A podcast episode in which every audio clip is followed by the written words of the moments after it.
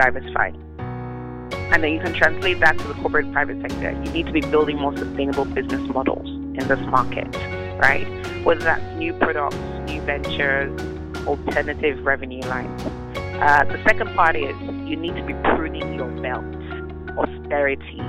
Uh, from a government perspective, we pretty much know that is they, they're revising the budget or they revise the budget.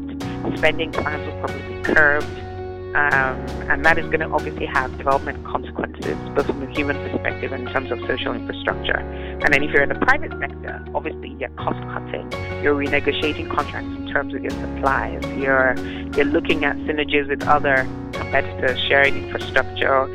We might even move to, into the extreme scenario of retrenchment of workers in the global oil market. So those are all things that you have to deal with.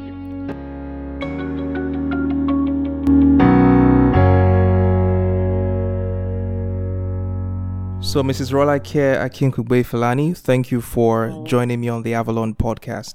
You're welcome. Glad to be here. Thanks for inviting me. Okay, so the price of oil in Nigeria has dropped to about $18 per barrel. Now, is this just because of the COVID 19 pandemic, or it has a little to do with um, the price war between um, the Russians and the Saudis um, that is pushing the price um, of oil globally so low that um, certain countries like ours are beginning to bleed? Yeah, I think it's a combination and reflection um, of many things actually, which have sort of sparked uh, a domino effect. So, of course, to be honest, over the last two years, global demand has been quite sluggish in terms of global demand for energy and for fuel, particularly in emerging markets like India and China. Um, and then the second thing, of course, is that, you know, in the past almost a decade now, we've seen the U.S. become one of the biggest exporters of oil and gas globally. And so adding to the pool of supplies around the world as a result of shale production um, and the advent of technology in that space in North America. And of course, then you had the counter which is OPEC and OPEC plus. Of course, OPEC being the traditional cartel of major oil producers who have attempted for many years to control the price of oil and balance oil markets by by using demand and supply as drivers. And then, of course, in the last year, they've also brought in what they call the OPEC plus, the OPEC non-OPEC allies like Russia and others and all of this has been in an attempt, in one grand engineering attempt to really balance oil markets. And that really just means en- ensure that demand almost matches supply. But as you know, in the world we live in, there's a lot of global economic uncertainty and the, the impact of the coronavirus has been quite monumental. Um, but it hasn't been the sole reason. It's just really added a serious downside factor for oil prices. Um, so what we're seeing now is a reflection of all these things I, I, have just mentioned coming together, coming to a head. Mm. Um, but we are really in dangerous territory, obviously. And it's not just Nigeria, to be honest. A lot of the other countries in Africa also that have um, oil as a main commodity export or depend on it as for the bulk of their forex revenue. So yeah, I'm, I'm glad that you talked about um, OPEC. Um, President Trump, of course, has been critical of OPEC in some of his commentaries. Um, do you get the sense that um, OPEC is beginning to lose some sort of um, relevance in the global energy market? Because, um, for instance, even though Russia seems to be some sort of a part of OPEC now, it completely disregarded, you know, OPEC's agreement not, um, you know, to pump uh, more oil into the market. And of course, whether or not OPEC decides to cut at this moment or stop countries from producing optimally, it's going to have very little effect on the price of um, global oil.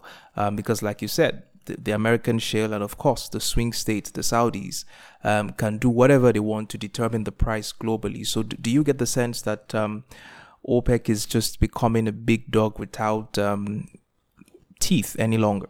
lots of back and no bite, right? Exactly. um, look, I mean, it's it's interesting that you say, do I get the sense that OPEC is becoming a big dog without teeth? Because I think OPEC has sort of been, it.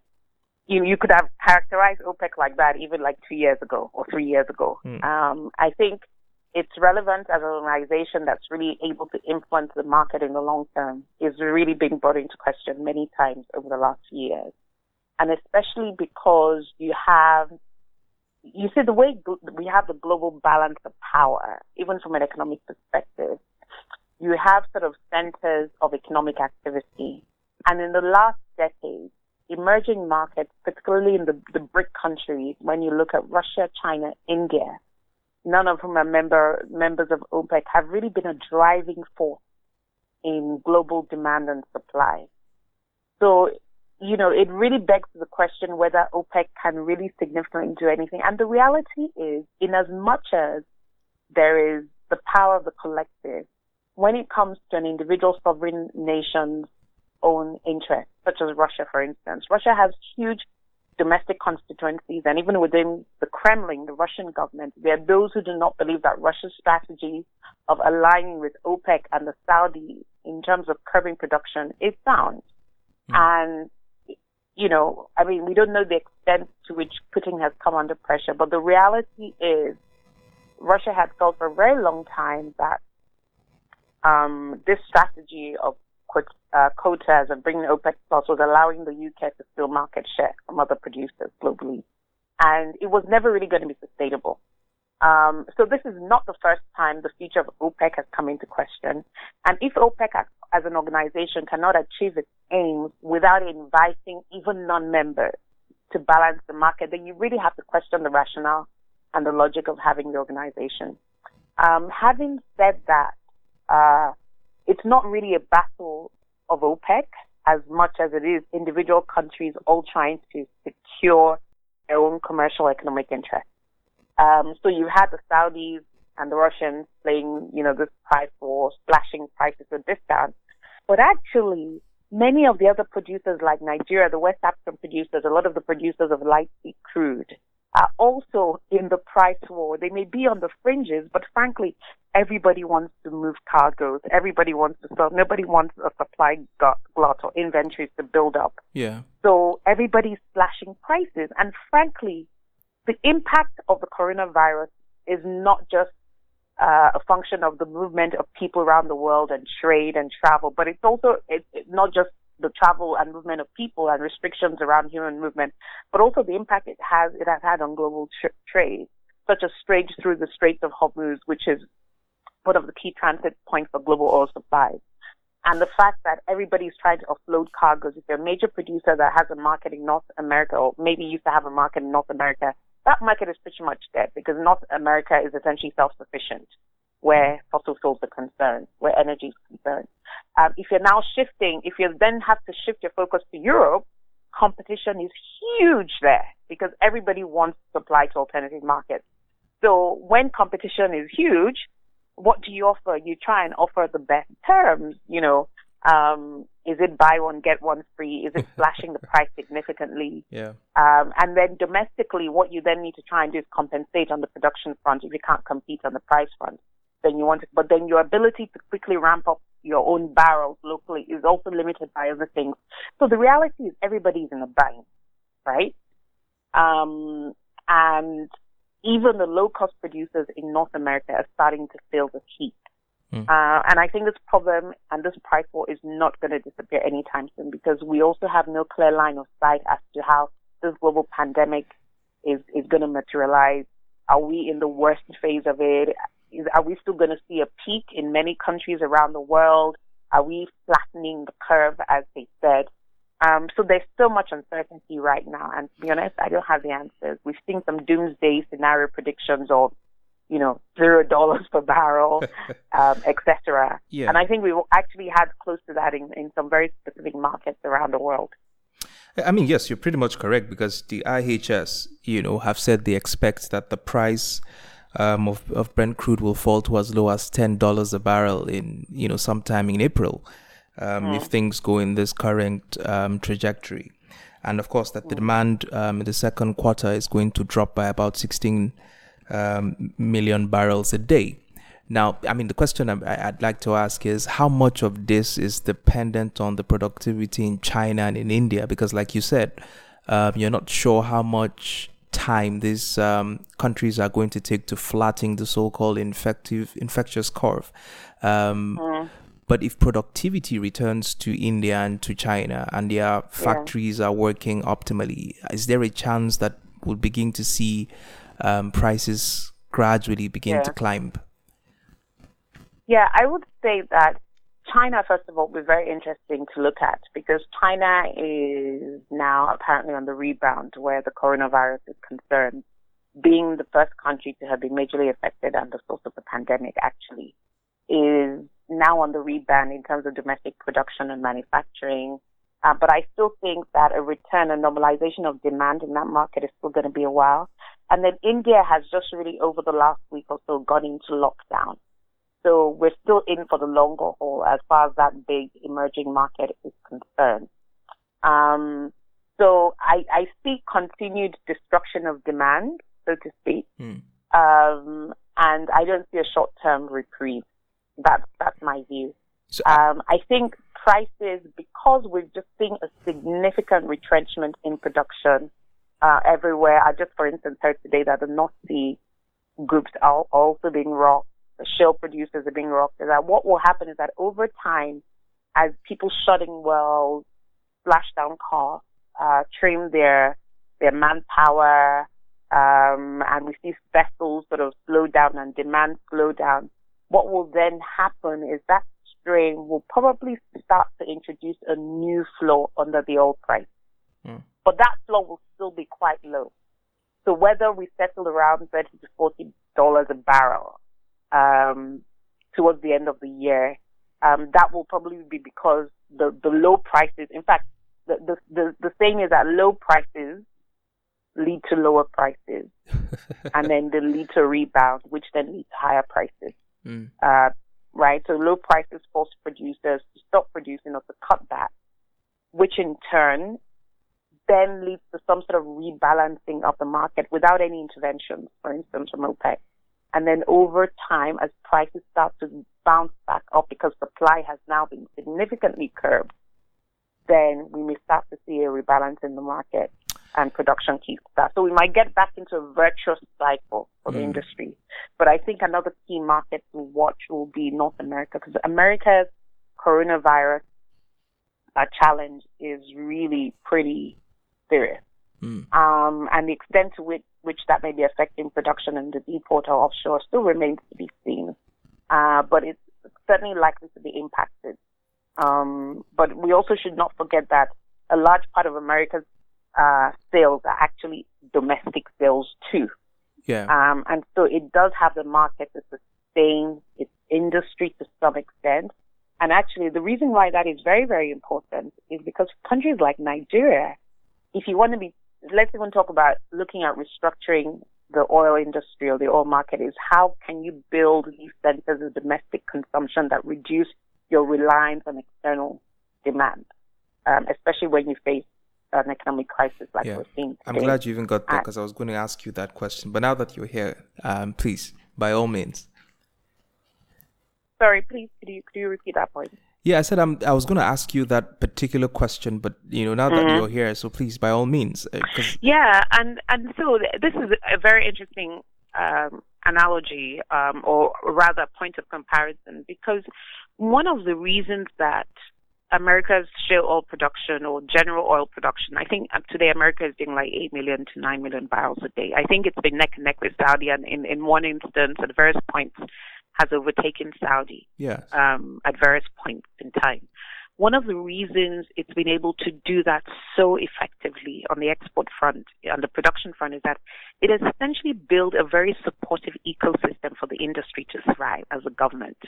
And if you look at the value chain in America, whether it be those that do storage, the pipeline construction companies, the EPC, the engineers, the rig, the contractors, that entire ecosystem has been very well supported by legislation and regulation that has enabled and incentivized economic activity in the oil and gas sector.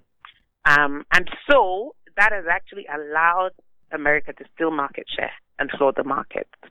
Um, and, and that's fantastic because it's a huge economy, roughly 300 million people yes. in the U.S.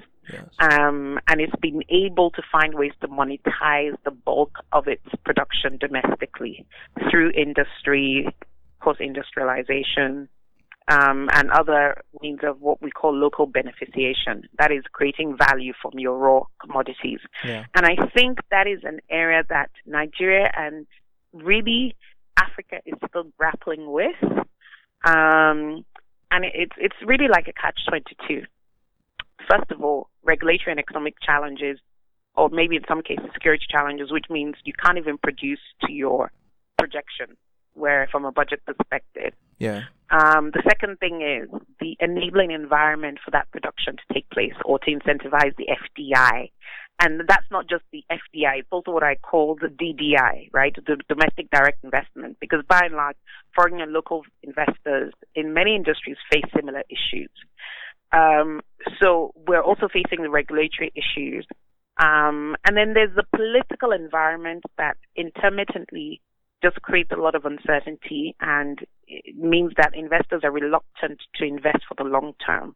And so they prefer to use markets like ours for speculative uh, plays. And, and still, we're not able to attract and really sustain the FDI we need. And even where we have FDI, it's mostly sort of uh, expansion products as opposed to new investment decisions that are being taken. And that is really worrying because in the long term, you'll see that our production is not ramping, ramping up. And actually, from a production point of view, we're flattening the curve. Mm. Um, and, and so the question for Nigeria is how do we get past this? What, what are the bottlenecks we need to unlock? We've been, we know that we're dependent on a cyclical industry. So none of this, what is happening right now should be catching the country by surprise. Of course, uh, COVID 19 is kind of a black swan type event, uh, by which I mean low likelihood but high impact. I mean, such high impact that everybody everywhere around the world is impacted. Um, but even in just terms of uh, uh, economic downturns and recessions, these things should not be catching up by surprise. We have several cycles of this. We've had two or three cycles, maybe two cycles in my lifetime because I was born in the 80s. And so Nigeria has, like any company operating in the oil industry, like in Nigeria, it's a company operating in the oil industry. You know you work in a cyclical industry. How are you going to diversify your economy? What sort of measures are you going to put in place to save for a rainy day so you can cushion the effects of some of the things we're seeing now? Um, how are you going to sort of uh, improve the willingness and ability of your tax base to really deliver the revenue projections that you are you you hope for? Um, I think those are some of the challenges we we have that we need to look at. Um, over the years, there've been some improvements in the business environment. Obviously, we've gone up in the rankings thanks to the work that people like the Presidential Enabling Business, Presidential Business Environment Enabling Council is doing PEBEC and others. They've done some really great, fantastic work. Uh, but I think we still have a long way to go. And then I think the final point I wanted to make on, on this particular issue with the oil market is really around uh, peak oil and the need to really take the energy transition seriously. Hmm. Um, and the fact that most economies around the world are looking at balancing and diversifying their, their fuel mix and their energy sources. And so we can't say that we didn't know or we were caught unawares. And so whilst African economies are not just going to pivot overnight from fossil fuels to renewables, I do think we need to look at other attempts to industrialize through improving gas, the gas sector, looking at off-grid and mini-grid solutions to our electricity crisis due to gas supplies being problematic, occasionally upstream, and just looking at ways to ensure that whether it's for industry, for commercial and industrial, for residential, for rural areas, that we have an energy solution that is tailored to the needs of those different demographics. Um, and, and so the bigger picture is like, you know, global oil markets are in trouble. Is this dependency on oil sustainable? Of course it's not sustainable. We're seeing that and we've known that for decades. And now is really the time to start doing the work. Uh, I mean, I like the points that you you you know you made about um, you know not being able to save for the rainy day because essentially um, we're in an industry that always has um, a boom and bust cycle. So essentially, we couldn't do um, what the Russians did, which was to simply inject about 150 billion dollars. Um, you know, when the Saudis tried to crash um, prices. Um, you know, but b- before I, I, move to the next question, you also talked about the fact that um, our ability to be able to create some um, sort of local demand. You know, for the energy market will also be, you know, essential. every time we talk about the fact that petroleum products are smuggled to countries like Niger, Chad, um, sometimes Burkina Faso, um, Ghana, um, you know, and, and Benin Republic. Um, so that tells me that there's some sort of market um, for Nigerian oil in these countries. How in the world can we capitalize um, on those markets and you know steal the market share, if you'd like, away from smugglers and the people who seem to be cutting us short? Well, that's a difficult one, um, to be honest. Um, the reality is the market domestically is distorted downstream um, because we still essentially have subsidies in place, right? Regardless yeah. of of what is going on, what we still do have, whether you want to see it as partial subsidy regime or just a subsidy, we do have subsidies in place. So those market distortions are inevitable. Um, and of course, subsidies have the effect of discouraging investment in parts of the value chain and the downstream infrastructure system um, that needs that investment. Um, the other issue is that subsidies also sort of source suck and drain resources that could otherwise have been used to invest domestically in long-term infrastructure, um, even for the sector. Um, what is the solution to that? to be honest, I personally sit on the side of full deregulation and liberalization of oil markets. Yeah. Um, to be honest, I don't think there's a shortcut, right? because the reality is, let me let me let me give you a scenario. Even if today all prices plunge to zero dollars a barrel, right? Yeah. It will still take a bit of time for the impact of the falling oil price or I mean zero dollars a barrel is extreme, but it will still take a while for the drop in the Brent benchmark and the other crudes to translate into lower white product and petroleum product prices. Right? Yeah. So this whole push for liberalization is the fact that let the market determine demand and supply, right? Yeah. Because then what will happen over time, if that happens, and people invest in the pipelines and the storage infrastructure and the transportation and logistics needed, over time, prices will come down anyway. Because the efficiencies will improve in the market, there will be competition. Over time, prices will come down. Mm. Um, and I think part of what is initially perhaps informing the government strategy is the fact that, you know, there are all these other costs that you lay on to the pricing regime and the deck, you know, your landing costs for importing petrol and then by the time you get it here and there and there and there, and so you layer on the, all these bits on top of it. But the reality is that is the only way we can move forward in this market. That is my own school of thought, thought and I know there are others who, who see things. I, I tend to, different. yeah, I mean, I, I, tend to align with that um, school of thought. Um, mm. I mean, you know, before before the Trump administration um, came into office, um, Western countries, you know, were attempting to pivot towards a lot more clean energy or a world that, um, you know, seemed to lean a lot more on clean energy and moved away from fossil fuel.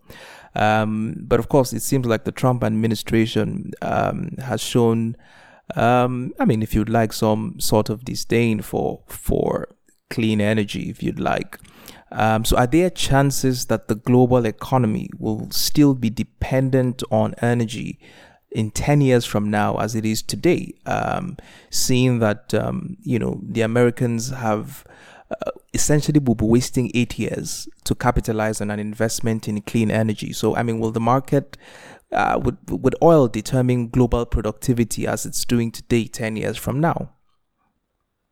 Um, I mean, I think obviously the relevance of oil in the global economy will still be there in a decade's time.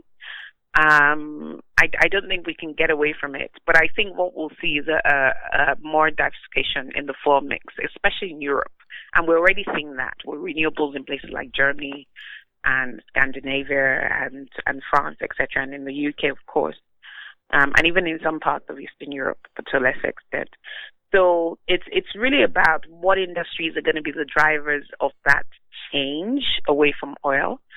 Um, I, I definitely think gas is a transition fuel, and we're seeing it with emerging technologies, uh, particularly for CNG um, and small scale LPG or small scale LNG for transportation. I think the transport sector will be a game changer, just because in terms of the shared demand coming from that sector um, and global transportation, um, which also tracks economic growth.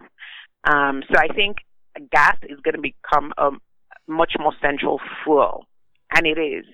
Um, and of course, renewables. But I also think that for certain markets, especially in Africa, renewables will be very niche.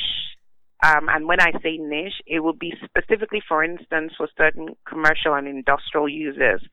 And for the Nigerian market, for instance, I think renewables are really going to be a highly competitive alternative to off-grid diesel generation. That is the generator market. Renewables haven't fully been able to compete with the grid from a pricing perspective, but certainly in terms of diesel, um, solar, for instance, in terms of diesel, is a no-brainer. Solar is much cheaper hmm. than diesel as a backup. So what we're also going to be seeing is more hybrid development. Um, and we're already seeing that in the C&I space, in the commercial and industrial space, with some captive power projects in the solar uh, industry, for instance. Um, so it's really about, I don't know when exactly peak oil will happen. I know the International Energy, Agency and some others like BP, they have a view of when oil demand will peak and start flattening, and then maybe many years after will start to decline. Um, but I think we will also see a rebalancing of the energy markets globally uh, with a centralization on other hydrocarbons like gas, um, and then um, a move towards low carbon fuels and then more environmental environmentally sustainable fuels. And we're already seeing some insights into that. So, for instance, the IMO brought out this regulation this year that um, the bunker fuel used in shipping had to could not be more than I think it was 0.05% sulfur content, which means that um, a lot of the uh, the users of bunker fuel had to either convert the technology in, on the ships or adapt scrubbers into technology on the ships or switch their demand from high sulfur heavy fuels to low sulfur fuels. Mm. And that was a global regulatory change in regime. And I think we're seeing that there's more recognition of some of the environmental impact of fossil fuels. And so some global organizations and agencies are starting to introduce legislation that will help govern, that may actually drive fuel demand and diversify fuel demand in the global economy. Um, and domestically in Africa, regulators are struggling to catch up.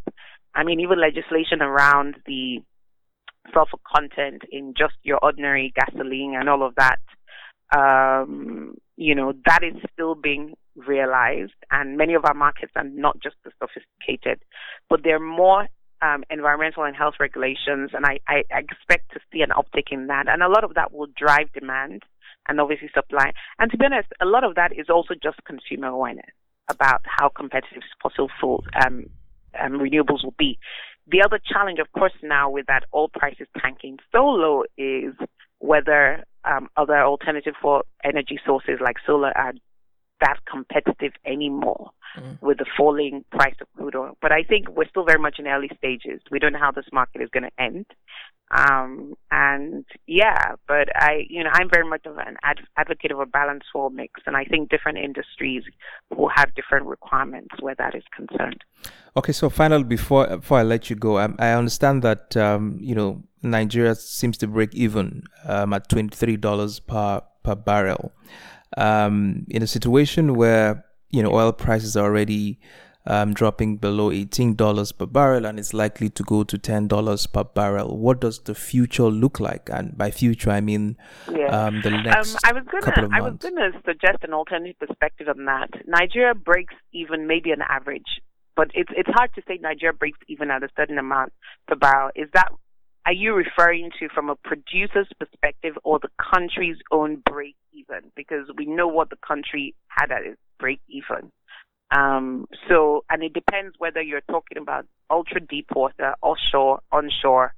The the cost components and dynamics are very different. So the break evens also vary depending on the physical geographical location of your oil production. Yeah. Yeah. yeah. So that twenty three dollars a barrel is quite generalist, but I, I think it's somewhere around that. Yeah. Um, but look, the truth is we're already in dire waters.